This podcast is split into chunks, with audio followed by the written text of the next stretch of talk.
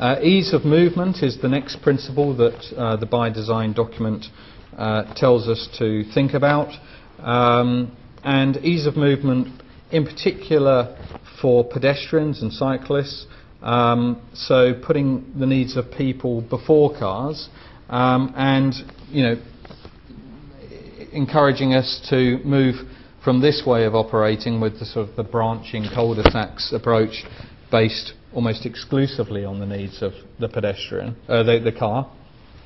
uh, to, to a more uh, pedestrian orientated way of thinking. So with this, with this approach, even if you wanted to get to the bus stop, it would be a, a, devil of a business to do it because you know you just can't get to A from A to B as a pedestrian, um, even if you wanted to,